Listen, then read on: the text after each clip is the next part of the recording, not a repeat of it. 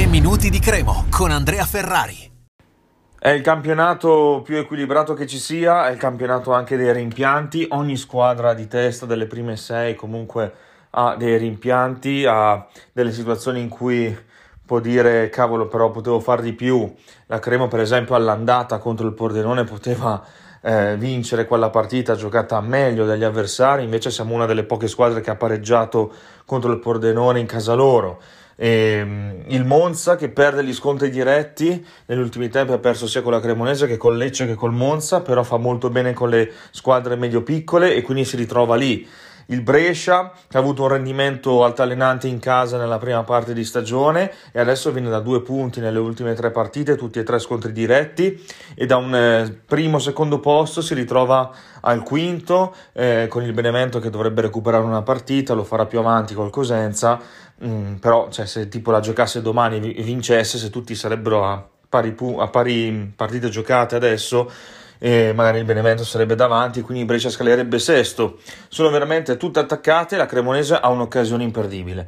Un'occasione imperdibile perché alla luce di quanto capitato ieri, eh, se riesce a tenere, riesce a tenere eh, la giusta concentrazione e non essere sopraffatta dalla pressione di dover vincere a tutti i costi, può fare il suo contro il Pordenone e continuare a rimanere lì.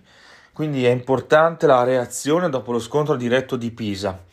Quasi tutte le squadre in competizione hanno perso un, uno scontro diretto. C'è chi l'ha fatto anche in maniera mh, mm, così netta, come è successo alla Cremo, però poi è ripartito.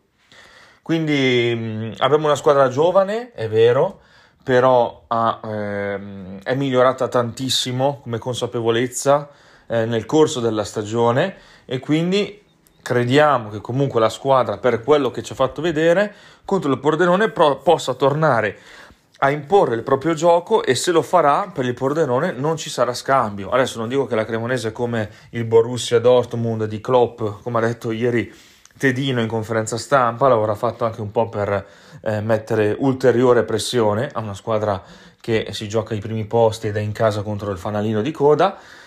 Il Pordenone ha veramente poco ancora da giocarsi per la salvezza, è davvero lontano da, anche dalla zona playout, però le partite come quella, non so, mi viene in mente Alessandria Lecce o ieri, giusto per eh, rimanere in tema, Cosenza Lecce o non sono facili. Non sono facili perché daranno tutto in queste ultime partite per salvarsi quel tipo di squadre. Anche il Pordenone che è ultimo, comunque le, le carte se le gioca fino alla fine, fino a quando, come si dice, la matematica non li condannerà.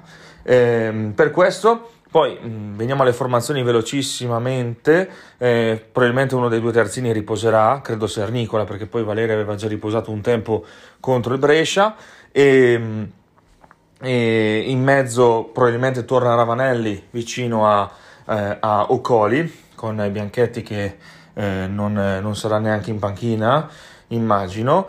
Poi Castagnetti va invece in panchina, in mezzo al campo non sta benissimo Fagioli, quindi Bartolomei con Valzania potrebbe essere il duo di centrocampo, a meno che venga abbassato Gaetano, ma immaginiamo un Gaetano un po' più avanti con eh, Zanimacchia o Baez e dall'altra parte ritorna buon aiuto dall'inizio e poi la staffetta Ciofani di Carmine. Un saluto a Forza Cremo.